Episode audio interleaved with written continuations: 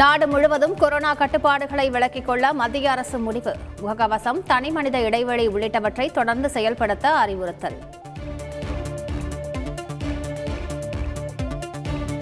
திமுக ஆட்சியில் கடந்த பத்து மாதங்களில் நிறைவேற்றப்பட்ட தேர்தல் வாக்குறுதிகள் சட்டப்பேரவையில் பட்டியல் வெளியிட்டார் முதலமைச்சர் ஸ்டாலின்.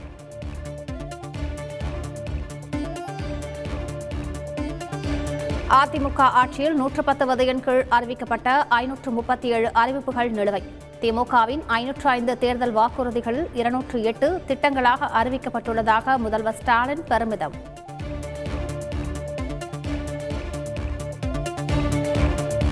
விருதுநகர் பாலியல் வழக்கு சிபிசிஐடிக்கு மாற்றம். சம்பந்தப்பட்ட நபர்கள் மீது இருபத்தி நான்கு மணி நேரத்தில் நடவடிக்கை எடுக்கப்பட்டுள்ளதாக முதல்வர் ஸ்டாலின் விளக்கம்.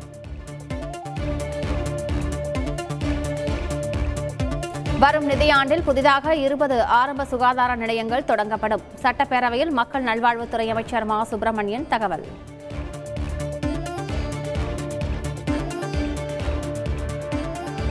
சட்டப்பேரவையில் இருந்து அதிமுக உறுப்பினர்கள் வெளிநடப்பு. தமிழகத்தில் சட்டம் ஒழுங்கு சீர்குலைந்து விட்டதாக குற்றச்சாட்டு.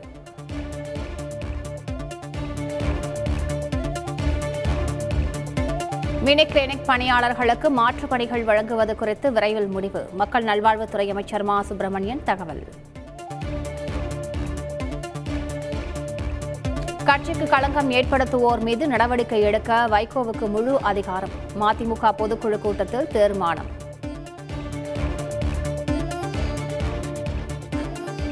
முல்லைப் பெரியாறு பிரச்சினைக்கு புதிய அணையே நிரந்தர தீர்வாக அமையும். உச்சநீதிமன்றத்தில் கேரள அரசு வாதம்.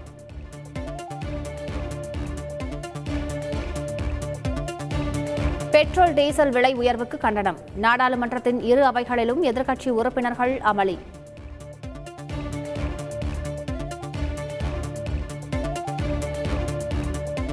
சென்னையில் விறுவிறுப்பாக நடைபெற்று வரும் வெள்ள சீரமைப்பு பணிகள். நேரில் பார்வையிட்டு ஆய்வு செய்தார் முதலமைச்சர் ஸ்டாலின்.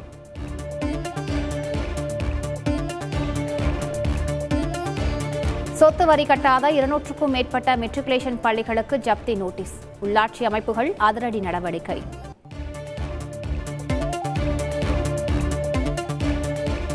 ஒவ்வொரு கல்லூரியிலும் திருநங்கையருக்கு இளங்கலை பட்டப்படிப்பில் ஒரு இலவச சீட் வரும் கல்வியாண்டில் அமலுக்கு வரும் என்று சென்னை பல்கலைக்கழக துணைவேந்தர் கௌரி தகவல். கர்நாடக உயர்நீதிமன்ற நீதிபதிகளுக்கு கொலை மிரட்டல் விடுத்த விவகாரம். நெல்லை நபரை பெங்களூரு அழைத்து சென்ற போலீசார் விசாரணை.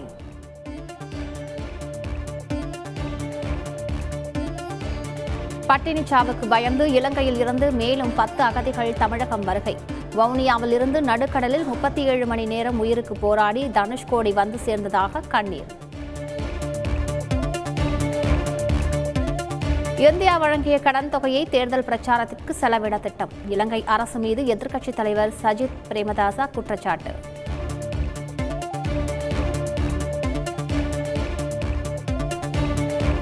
தெலுங்கானாவில் பழைய பொருட்கள் விற்பனை கடையில் பயங்கர தீ விபத்து. பதினோரு பேர் தீயில் கருகி உயிரிழப்பு ஒருவர் காயங்களுடன் மீட்பு. ராணுவ எல்லைகளை கண்காணிப்பதற்கு தனி செயற்கைக்கோள். நான்காயிரம் கோடி ரூபாய் ஒதுக்கீடு செய்தது மத்திய அரசு.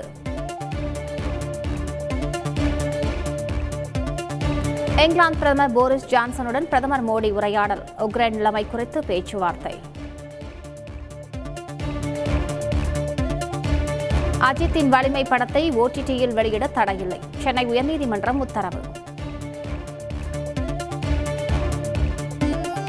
டென்னிஸ் வீராங்கனை ஆஸ்லே பார்டி ஓய்வு அறிவிப்பு. இருபத்தைந்து வயதிலேயே எடுக்கப்பட்ட முடிவால் ரசிகர்கள் அதிர்ச்சி.